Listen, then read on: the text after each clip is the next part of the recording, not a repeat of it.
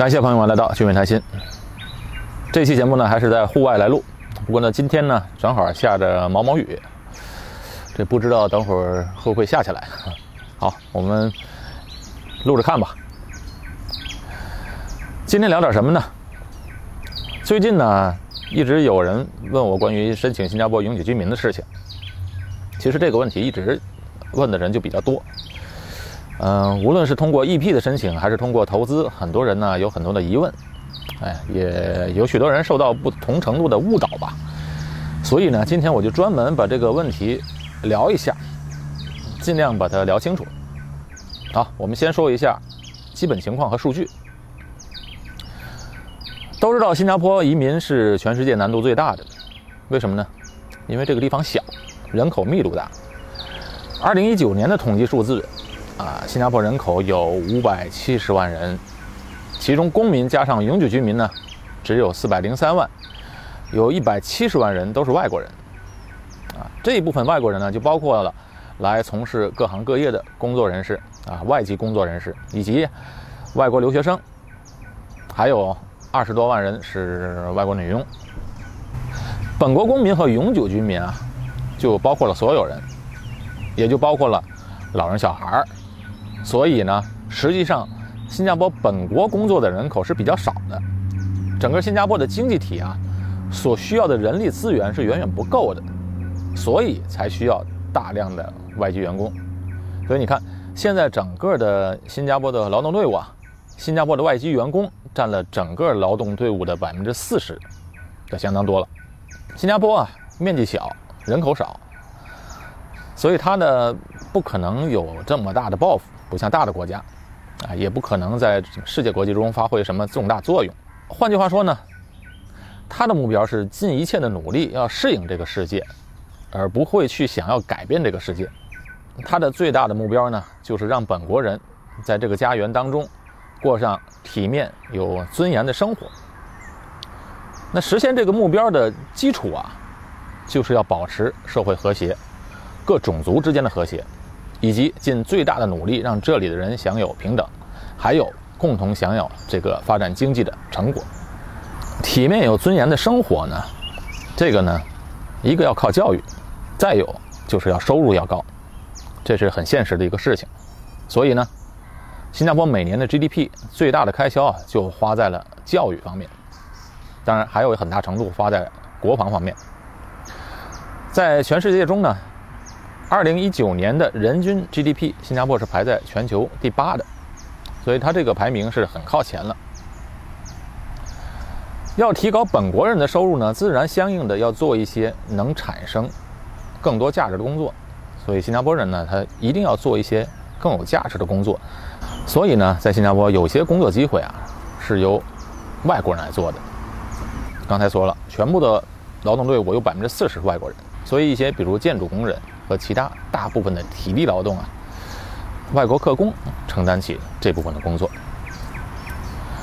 这部分的工作呢，相应的收入呢比较少，但是相对于这些客工。在他们本国的国家的收入要高几倍，所以才有这么多的外籍工人想要到新加坡来工作。但是这个收入呢，同样在新加坡安家肯定是不行的。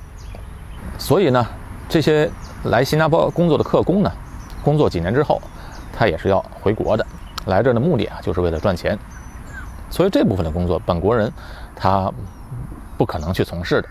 既然本国的劳动队伍呢，相对于这个新加坡的经济体来讲，呃，劳动队伍比较小，所以呢，他对外国移民是要开放的。外国人多了，社会的活力和创造力也会加强，啊，这是一方面。另外呢，新加坡也有它本身自身的问题，它有两个痛点。第一个痛点就是国土面积小，人口少，就造成了它不可能做全产业链，地方不够，人也不够。但是呢，它呢，可以有选择的做一些附加值比较高的产业，啊，比如现在的金融业、保险业都是在全世界当中的一个中心。再有呢，就是石油业。以前节目中提到过，啊，没有一滴油，为什么新加坡能称为石油大国、炼油大国？呃，大家可以去找我以前的音频节目。还有呢，新加坡比较重要的就是生物科技、医药类。呃，最近疫情对新加坡的整个的产业出口都受到很大影响，但是唯有这个医药类呢，出口是大增。另外呢，新加坡也要顺应世界的发展，根据不同时期、不同需求，随时调整自己的产业。这就是所谓的我以前说过的“船小好掉头”。但是呢，产业规划要靠人，要有人才行啊。那人口基数少，他不可能很快的补充各方面的人才，先培养也来不及。所以这就是为什么新加坡需要大量的外国专才。新加坡的另外一个痛点就是，这里的人口老龄化比较严重，人口寿命高。啊，每年在全世界排名啊，这寿命呢不是第一就是第二。去年人均寿命接近八十五岁，那人口寿命高呢，反而就促进那个老龄化的问题就更加严峻了。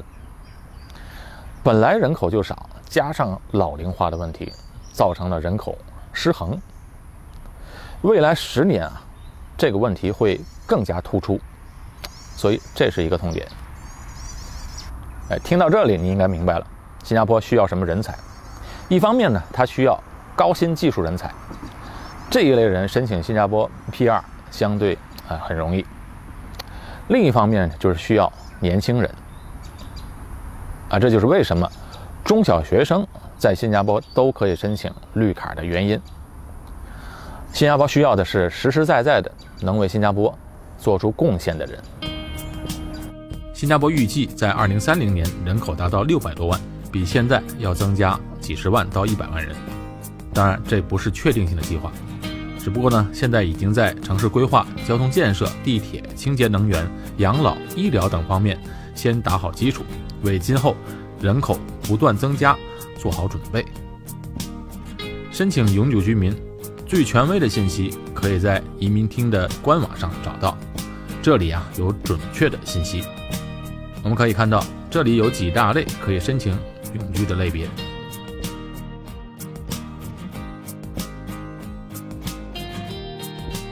第一类就是新加坡公民和永久居民的配偶，第二类是新加坡公民和永久居民二十一岁以下的未婚子女，第三类是新加坡公民的父母。啊，你看，以上三类呢都属于亲属移民，剩下的三类分别为 EP 就业准证和 SP 工作准证，再有就是外籍学生。那么最后一类呢，就是外国投资者。刚才说的技术人才和学生是新加坡最容易申请到 PR 的方式。接下来我们谈一下投资移民。新加坡官方的投资移民和商业移民只有两类，一个呢就是 GIP GIP 呢就是全球商业投资者计划。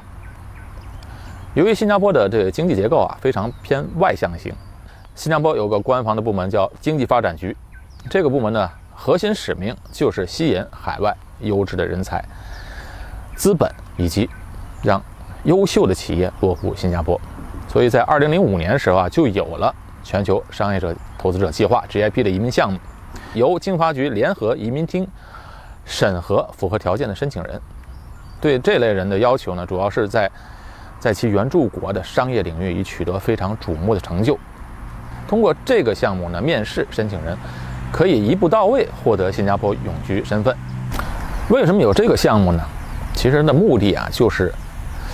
让这些优秀的企业家能够把自身的经商经验和各种资源带到新加坡，哎，为新加坡的经济做出实质性的贡献，而不仅仅是放一笔钱在新加坡，啊，新加坡缺的不是钱，而是人。所以你看，有的项目呢，去欧洲买房就能移民申请绿卡，甚至拿护照的方式，在新加坡是根本行不通的，那想都不用想。同时，这个项目啊，新加坡政府会在申请人落户新加坡之后，每年还要定期检验审核，啊，这个申请人当初提交的商业计划书中的这个投资的落实的情况，啊，切实做到为新加坡经济啊做出可持续的贡献。但问题是啊，这 GIP 的门槛太高，而且是连年提高门槛。二零二零年三月啊。就开始又调整了。现在呢，对申请人的公司最近一年的营业额的条件必须要达到新币两亿，也就是说每年营业额要达到差不多十亿人民币才能符合条件。另外一个官方的渠道呢是创业准证，这个相对啊门槛没那么高，主要呢这个创业准证的这个给出的这个目标就是，一是能创造就业，第二呢行业有要求，行业要新，最好是新加坡最需要的产业。刚才说了，新加坡经济发展局的目标是打造世界商业和投资中心，创造更多的就业机会和商业机会，吸引外资啊，是该局重要的职能之一。呃，主导呢也是本地的产业结构的升级。所以你看这几方面，就能想得到，在新加坡的创业准证的项目呢的目标呢，它一要创造就业，第二呢，行业也要新，哎，而且是要新加坡最需要的行业。以上这个 GIP 和创业准证的项目啊，是新加坡政府主导的移民项目，在新加坡的官网上都能查得到，可行性高，申请到 PR 呢也比较快。再有呢，就是新加坡的家族办公室。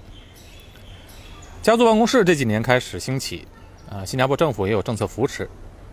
家族办公室和我的工作有关，我就不在节目中展开了。